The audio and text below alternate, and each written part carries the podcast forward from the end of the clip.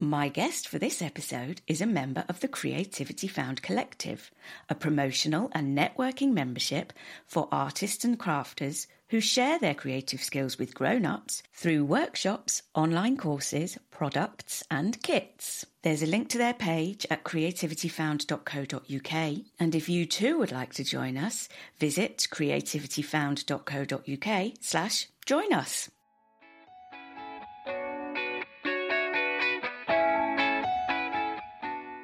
You know what? I'm not going to do this anymore. If I can get myself out of this this illness situation and get my health back, I'm going to make a, a life change. Irresponsible Pete, they call me.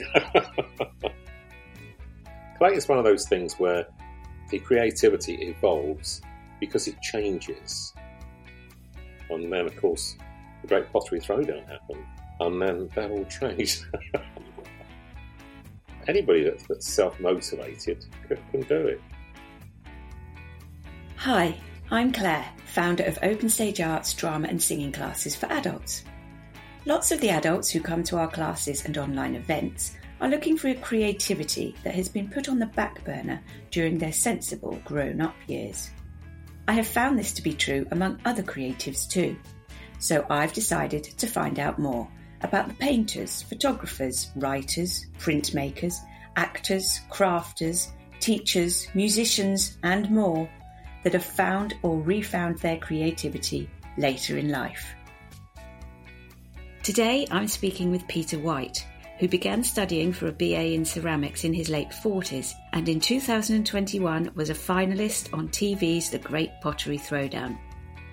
He has had an interesting and emotional journey in life and on the show, and is passionate about inspiring others to tap into their own creativity, no matter what their age. Hi, Peter. Hello, Claire. Lovely to meet you again. And you. Lots of people know you as a potter through your studio, Woburn Sands Clay, and of course from the television show, The Great Pottery Throwdown. But it wasn't until you were in your late 40s that you were able to follow this creative path. We'll talk about what you were doing before ceramics became your thing. But before that, tell me about your childhood and whether you had an arty upbringing. Right, okay, Claire. So I had quite an unusual upbringing. I had uh, three sisters. My father was an engineer, uh, my mother was a midwife, and my father, he worked for the space industry intermittently. And so it involved him moving around the world. So probably when I was eight or nine, we jumped aboard ship and we, we travelled around the world. We ended up in Australia, where we stayed in Australia for about four years, maybe a little bit longer. And my father worked in Woomera. I was always very interested. I was always painting and making. I was the child that took everything apart uh, and put it back together, or mainly. So I think my sisters realised that I was quite arty. I went through school. I was okay at school. I wasn't an A1 student, but I, but I was okay. And I had a, an art teacher uh, called Mrs. Brown who clearly thought that I had something to offer. And when I was doing my O levels and A levels at, at the time, I did the work for that. And what happened was Mrs. Brown did a small exhibition for me and from that, I was offered a place at an art school on a small bursary. And I went home and said, Hey, Dad, look, you know, this, this is what's happened. I'm going to art school. And he said, No, you're not. And you have to remember that that back in the um, no 60s and 70s, your parents had a great influence. And my father being ex-military, being an engineer, my grandfather being an engineer, I was I was a little bit controlled, I suppose, by my parents. And I can remember my father saying, No long hair students in my house, no arty people. I don't know what messing about. You're going to be an engineer like me. And I've arranged some interviews for you. And I went, Do you know what? Fine. Okay. Um, I went and told Mrs. Brown. I should, you know, clearly she went, Well, you know, that's a shame, but, you know. And so I went into engineering and I became an engineer. I did an engineering apprenticeship. I, I worked in the drawing office uh, and I moved around. And I did it wholeheartedly and with pleasure. But I still dabbled with art. I, st- I still, you know, made things, did a bit of painting. So that was always there. And it was always a little bit strange because to be an engineer to be an artist, that's that's quite a conflict of areas. And within my work, within my artwork, there was a lot of accuracy. Within my engineering work, there was a little bit of flamboyance, so which used to get me in a little bit of trouble. I, I, worked for, for several different design companies, and eventually I started my own business. And purely off the hoof, somebody came in. The company was in Luton in Bedfordshire, and we're quite near the motorway. And this chap came off the motorway, and uh, he just he just stopped the engineering company for whatever reason, and asked us to do a small job. And that was my link to children's toys. He introduced himself, and it was a company that were linked to Fisher Price and one or two other companies. And we made started making prototypes. I was in my element then. So we had the model shop, and I ran the that that particular part of it. So I never sort of avoided the engineering side, and I never avoided the creative side. Since you're working with toys, did you have some creativity within that job? Well, that, that's an interesting one because it's the nature of the beast, isn't it? I don't know if it's the nature of the beast, it's the nature of me, where I, I would look at drawings and I would interpret the drawings, not necessarily how the toy designer would envisage it. But you also have to remember we didn't have computers, everything was done with paper, telephone, fax machines. So I suppose for me it was great because I could I could deviate from the origin. And um, when I made the models and everything, I could add, I could change the colours to primary colours, and I would look at the target age group and then go, oh no, that's not quite right. and quite often I got away with it, and which was quite good because it, it became a situation where people began to rely on my knowledge and the fact that I, I did used to go a little bit off piste, if you like. Uh, not always, but uh, yeah, a lot of the time it worked very well. So you mentioned that you were dabbling with your own creativity at home as well during this time. What what were you doing? Right. So I love illustration. So I did a lot of watercolor work. I did, did illustration, and I did I did one or two uh, plaster molds and plaster models, basically for the for the engineering side of it, and also for the fact that I could creatively change mold and adapt things as, as I progressed. I mean, of course, anything I drew or anything I painted went out into the family, and that still hasn't stopped. you know, it still goes really quickly. But it's about having value, and I, I've never seen a great value in my work. I suppose my belief has always been, you know, to, to share it. I mean, I can't keep all this work, so it's great to go out to to friends and family. And I know that at that time you made your own wheel Tell me about the wheel that you made. Well, that's a really interesting one because what happened was I had this engineering company. I had I'd got a nice house. I had a little workshop at the end of it, and I sort of got this interest in in, in pottery. I thought, you know, I'm going to have a go at this. You see, so remember, there was no internet. There weren't a lot of books about that explained it, and so I thought, well, I'm an engineer. I'll, what I'll do is I'll design and we'll make a potter's wheel, and I'll call it potter's wheel in my workshop and I'll, I'll throw pottery. Now, I'd never touched a bit of clay before in my life, apart from what I did with Mrs. Brown with the kick wheel. And um, I made the wheel, we installed it, I, I, I bought a, a cheap kiln, and off I went. So, you know, there, there are a few mistakes, of course, but I was producing work. I was making pots quite successfully. And a friend who was, was part of the, the engineering company that I, that I had, he'd been a pottery teacher long time ago, and he, he came and he was looking at my pots. He goes, "Oh, these look fantastic," you know. And he, he came one day, and I was on the potter's wheel, and he said, "What are you doing?" I said, "What do you mean? What am I doing?" And he said, "Well, the wheel's going the wrong way."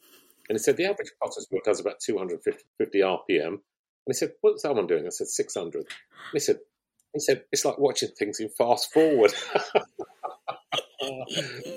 And uh, so we had this little chuckle. So then we changed everything.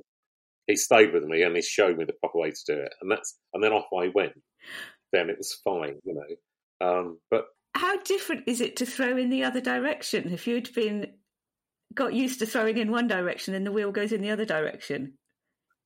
you know that's that's like really strange because see what happens is I'm right-handed, so my left hand goes into the pot, okay, and my right hand sits outside, and then you marry like your your two hands mirror each other. So you would pinch the clay, you pinch the clay, and draw the clay up toward the centre. But when it's going the other way, of course, your right hand is in the pot and your left hand is outside. So you suddenly become ambidextrous, but by default. Yeah.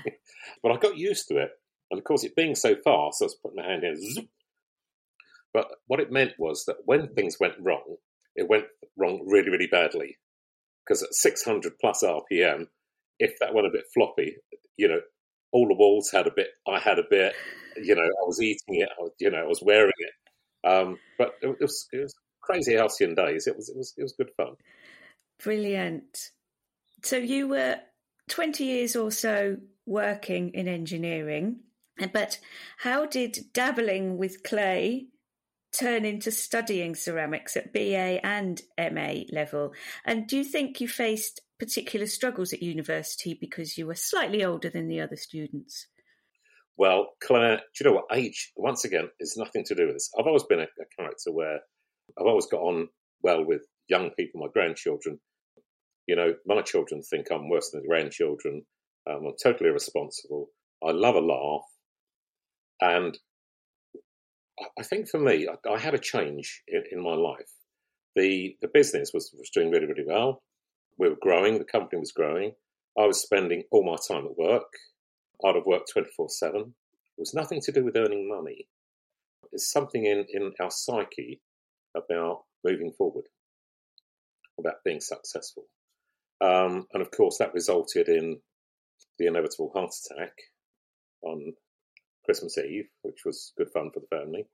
Um, so that sort of slowed me down. But fortunately, I didn't need surgery. That you know, they sorted it all out. And I, I was lying in hospital, and I was analysing. Uh, you can only do this in like an unknown situation, like hospitalisation, where you have a lot of time, and a lot of thought. And I thought, you know what? I don't even like this bloke.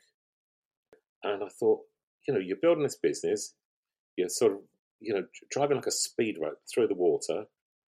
You know, you're hurting people. You're just, you know, it's all about ambition. And I thought, do you know what? I'm not going to do this anymore.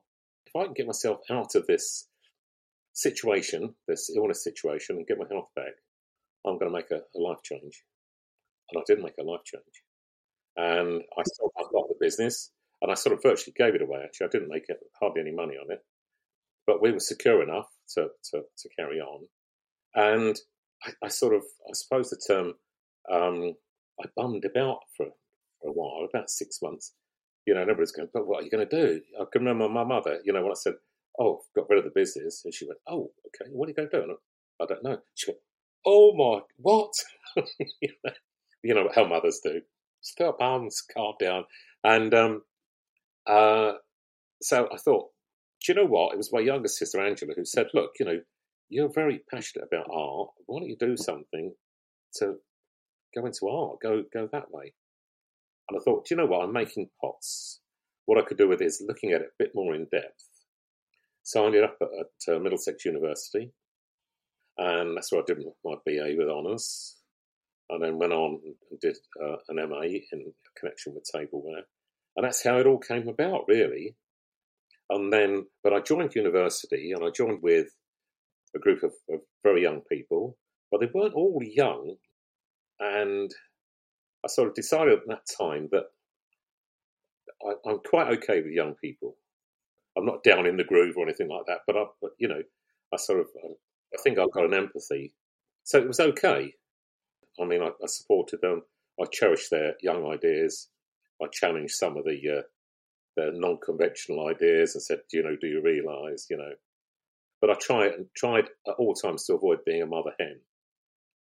So that worked quite well. Um, and then, of course, when I wanted to do the MA, it was a more mature-based MA, so it was a lot of written work. And um, yeah, so and that's that's how it all came about.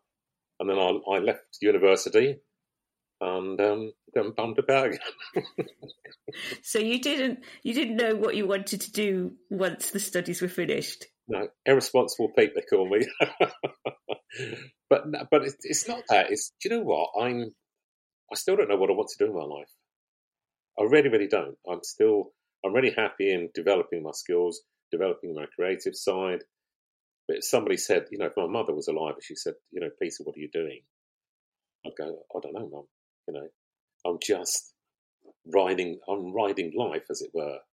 You know, with my children, my family, and um, so yeah, so that's it, really. But you did start teaching. How did that come about? The teaching thing. How lovely was that? So okay, so I uh, got some friends who are teachers, and they said, "Oh, could you bring your wheel into school and, and do a couple of days teaching?" And uh, so they did all the all the, the, checks and everything, and off I went into these schools.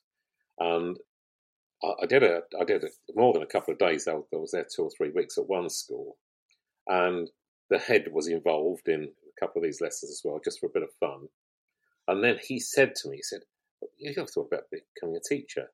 And I went, "I don't need loads more work." And he said, "No, it's, it's really easy. It's really straightforward. You'll be very good." So well, there's not lots of work involved. And he went, "No, no, no, no, no." Oh, could have killed him. Uh, well, of course, it's very difficult. You know, to become a teacher is quite hard. You're writing essays about Piaget and you know on ethics and you know and all this. You think, oh, how did I get involved in this? Uh, once that was all over, and I got into the classroom, then it all clicked again. That was something I found that I also loved. So then I had the ability to teach art design. I taught a bit of maths. Um, I taught product design, and then I taught engineering. So I had a, like a gambit that sort of ran, you know, with all, all the links. You know, I, I got involved in, with this school in a big way. I then changed schools. I joined a school in Milton Keynes, uh, massive school. I had a cohort at the time of nearly 3,000. It was the largest school in Europe. Had a, a lovely, lovely ethos where the children came in their own clothes. They called you by your first name, which was a little unusual, but uh, it worked. It worked very, very well. It had art college status. I was head of visual arts. We had a gallery, and it was wonderful and, and it was fantastic. And I'm still teaching now. I only do two days now, but I do product design and a little bit of art. But it's a beautiful school, and you know I, I, I love it. I, I, love the school, and um, you know the students are lovely. If heard me banging on about the Creativity Found Collective on this show, but are still not sure what it is or if it's right for you, why not jump onto a one to one online coffee chat with me and we can talk about your small business and how the Creativity Found promotional and networking membership could help you and your enterprise to thrive.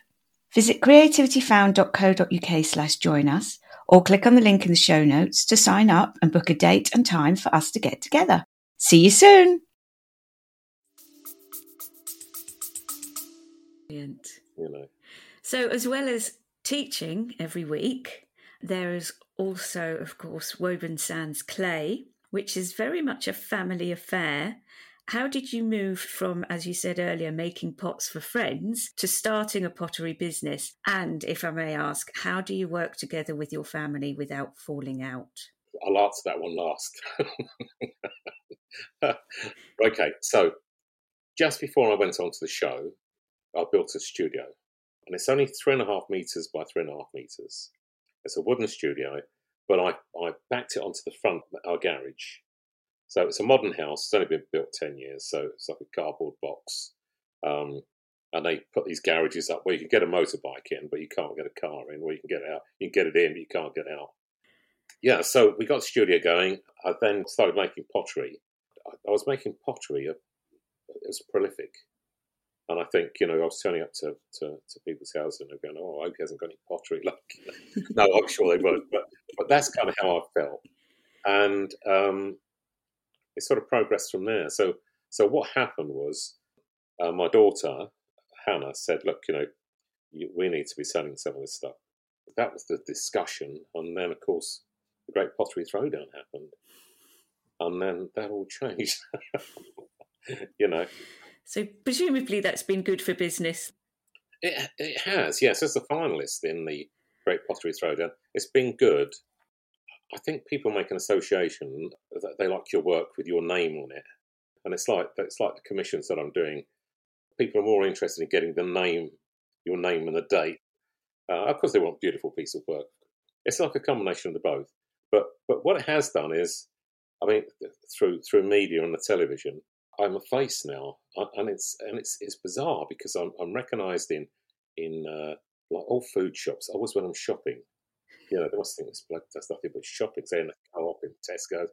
And, and bizarrely, the other day, a couple pulled up in a car and they were asking for a street that's quite local to us. And I said, "Oh yeah, I'll explain where it is." And then right out of the blue, he went, "You're Peter off the telly."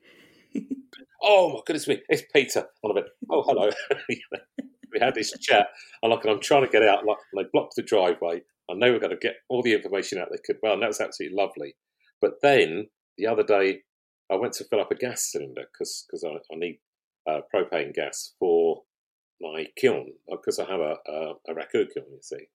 And um, all of a sudden, this this this lady, uh, Katie, her name is, she's lovely, and uh, she was chatting away and she was smiling, and you could see that that, that she was going, "I'm sure I know, sure I know, sure I know." And one of the lads from the yard came up and said to me, "You know that is, don't you?" And she went, and he went, Peter. And she went, Peter, Peter the Potter. and uh, next thing you know, she's going, You're Peter off the telly, aren't you? I went, Yes, yeah. And it was lovely. It's absolutely adorable, you know. So you're avoiding the question about working with family then? Oh, did I? Yes. I, I knew I was going back to that. Okay. it's like working with family. Um, okay, so I, I, have a fantastic family. Um, we're a big family, well, 10 grandchildren. But my daughter, who you've spoken to, Hannah, she does all the social media, she does all the website. Uh, she's absolutely fabulous. She does all that. Jill does, my wife does, I like all the packaging, does all the organisation. She runs a very busy house. She looks after the grandchildren. She she looks after everybody. Um, she has a massive job. She's she's head of a design faculty at the school where I work. Of course, we we have our, you know, I have my methods. Not everybody's the same. There was always a little bit of friction, mm. but on the main, it's pretty good. You know, and we can always sort of discuss it as families discuss things, if you can imagine what I mean. and I always lose. Um, you know, it's, it's been very good. I, have been amazed by how lovely it is. We have a photographer in the family, so he comes in and he does the photography, takes it off, edits it, puts it back to Hannah. She does all the, the uh, final editing and puts it on the website. And it's brilliant. And I just got to produce. so what I have is I've got a friend called Bob who, when I was at school, when I was head of visual arts, I, I met him, and he used to service our kilns at school. When I started the, the, studio, I contacted Bob and said, you know, if you hear of any kilns going, uh, can let me know? And the way schools are about being creative, we're in a situation where schools are trying to get rid of that kind of stuff. So I managed to buy two second-hand kilns, big electric kilns, that went into the garage so they don't, and I put an extractor in, they, they don't interfere at all with the production area, with the wheels and my teaching area. Then we decided to, to look at uh, doing raku work, just, just experimenting with raku. I got a galvanized dustbin and I, I fiber lined it and I made all the burners and everything. And I made a raku kiln. Oh. And, uh, and that's, you know, and it's good fun. Oh my goodness, you smell like a bonfire. it's not very romantic, you know. Did you do that before the show? The Raku, no, that that came afterwards. Yeah, yeah, because we did naked Raku on one of the episodes, and I thought, "Ooh, this is like good fun," you know. Yeah, brilliant, awesome. Thank you. You are seventy years old, and I know you are busier than ever. What keeps you going? Do you, do you know, Claire? I'm not seventy in my head. You know, my body is seventy, and I get up some mornings and go, oh my goodness me, what's happened? But um, when I get going, I'm fine. I, am a great believer in progress. Age is only a number. Keep that motivation going. It's like I was saying earlier that I don't know what I want to do. I still don't know what I should be doing in my life. So I continually progress. You know, and I, I make unusual lights. I skip dive, and um, so I make and create anything that I can. It's only the, the fact that the body's a little bit rusty now, but the engine, the engine's got hundred thousand miles on it, and and that's that's what I believe. You know, we should all be wherever we possibly can. We've all got something in us, something something more than you know. I'm retiring now. I rest up. No, you don't. Get out there. Get walking. Look at the world. You know, stop moaning. Have a go. You know, and you can have a go really cheaply. You know, buy a, a two B pencil and a drawing pad. Go for a walk and draw what you see. Nobody there to judge you, only you. You know, just have a good time. Anybody that's, that's self motivated can, can do it. Get out and have a go. Perfect. I know that you still like to experiment with your clays and your glazes. Um, I also know that you have commissions and you have work to do for the website. How do you figure it all into your time that you can do the stuff that needs to be done and you can still have your creative experiment? Are you a super duper time management person or do you go with the flow? I'm very good at time management. I tend to, to plan a couple of days ahead. Things like commissions, commissions are really, really important. They're important to me, very, very important to the person that, that you to do the commission. So it has to take priority. People that you're working for personally, it has to take priority and you just sort of fit everything else in around it. And that's why I'm considering retiring from school, and that will give me the full seven days to work on, you know.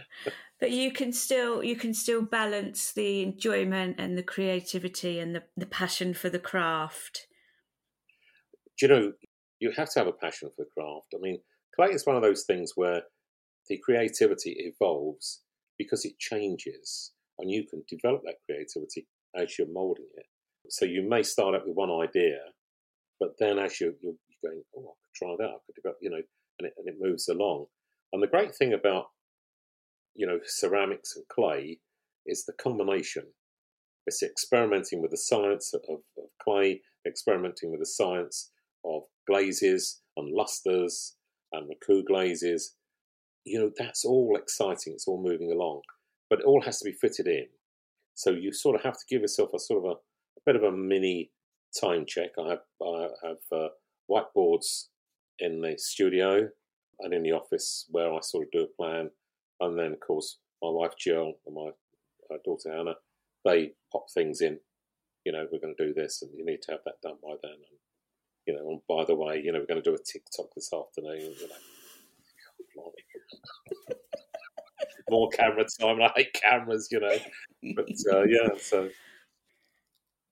How do you feel when you create something new and you show it, whether to your family or the wider public? By which I mean, have you found a confidence or are you nervous about sharing what you've made? Do you know that that's quite interesting? It's a really interesting question. And it works a bit like this. I think prior to being on a throwdown, I didn't quite have that confidence. I'm not a very confident person anyway, really, about the things that I do. And I think that that anybody will tell you I, I haven't yet found anything that I really, really like. I'm really super critical. And like, you know, friends and family going, You're kidding, that's absolutely beautiful. I love that, it's fantastic. Um, but I'm always striving for the next thing. And I don't I don't know if that next thing actually exists. I'm, I'm, I'm doing this really, really big commission for some friends of ours for, their anniversary. And I've had a couple of attempts because I had one blow up in the kiln. And so I did the second one yesterday. And that was satisfying. It's nearly 700 millimeters high. And I've thrown it on the wheel in two parts. And, and I sort of looked at that. And uh, Jill came in last night, and Hannah, and they were looking at and going, oh, you know, it's not quite the shape she's asked for. So I thought, Mm, no, but I'll modify it. So by the time they saw it this morning, I'd modified it and I'd got it all back. And I thought, yeah, that's quite, I'm quite happy with that. You know, I've got to get it through two firings, but you know, yeah. So I am getting more confident, definitely, and my my throwing skills are developing as well, which is good. Brilliant. So you're back home now, throwdown is over, back to some kind of normality, possibly.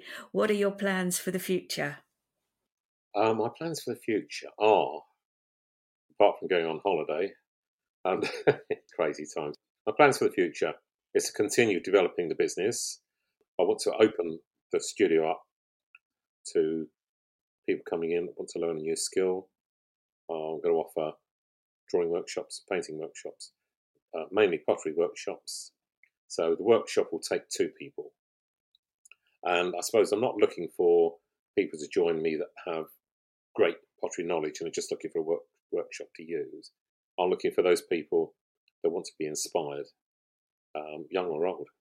Like I say, we've got disabilities in the family, and that's great to work with them. You know, let them make. Um, so, yeah, I want to carry on with that. And also, I want to develop my portfolio. I want to, you know, there is a very, very serious side to me, and I would like to uh, get my work into some galleries. I mean, my work is, is is reasonably priced. I think it's very important for everybody to share that, you know, I'm not looking for, for fame or anything like that. I'm just worth, I suppose, and to share that idea and to share that creativity, to share that, you know, madness that is me. You know, I watched this thing last night about Giacometti and I thought, yeah, it's very much like me, you know, both a couple of lunatics, you know, but uh, in a nice way, you know. Brilliant. Peter, how can people connect with you? Okay, well, there's a couple of ways of, of getting in touch with me. Go to the website, which is all brand new, it's all fantastic, at www.wovensandsclay.com. You can see all my work, I put everything up there, and you can contact me through, there's a contact page, and please do, or Instagram at woven underscore sands underscore clay and then Facebook at Woven Sands Clay. Please, you know, any information, write in or Insta in or whatever it is, or Facebook in. Uh, I'm an open book. Oh, that's fantastic. Thank you ever so much, Peter. Thank you, Claire. That was a lovely time. Thank you. Listen in to the next episode to hear all about Peter's experiences on the Great Pottery Throwdown. Thanks so much for listening to Creativity Found. If your podcast app has the facility, please leave a rating and review to help other people find us. On Instagram and Facebook, follow at Creativity Found Podcast, and on Pinterest, look for at Creativity Found. And finally, don't forget to check out creativityfound.co.uk, the website connecting adults who want to find a creative outlet with the artists and crafters who can help them tap into their creativity.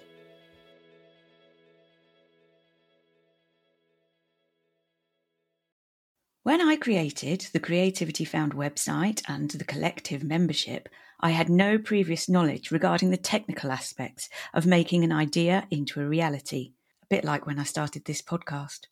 I came across Kajabi, which allowed me to build the website so that visitors can easily find the creative classes, kits, or supplies they are looking for through pages that look inviting and that showcase my members' talents.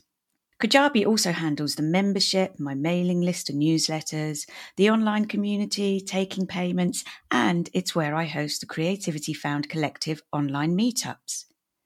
If you're interested to learn more about how Kajabi can help you run and streamline your small business, you can find an affiliate link in the show notes and receive a 14 day free trial.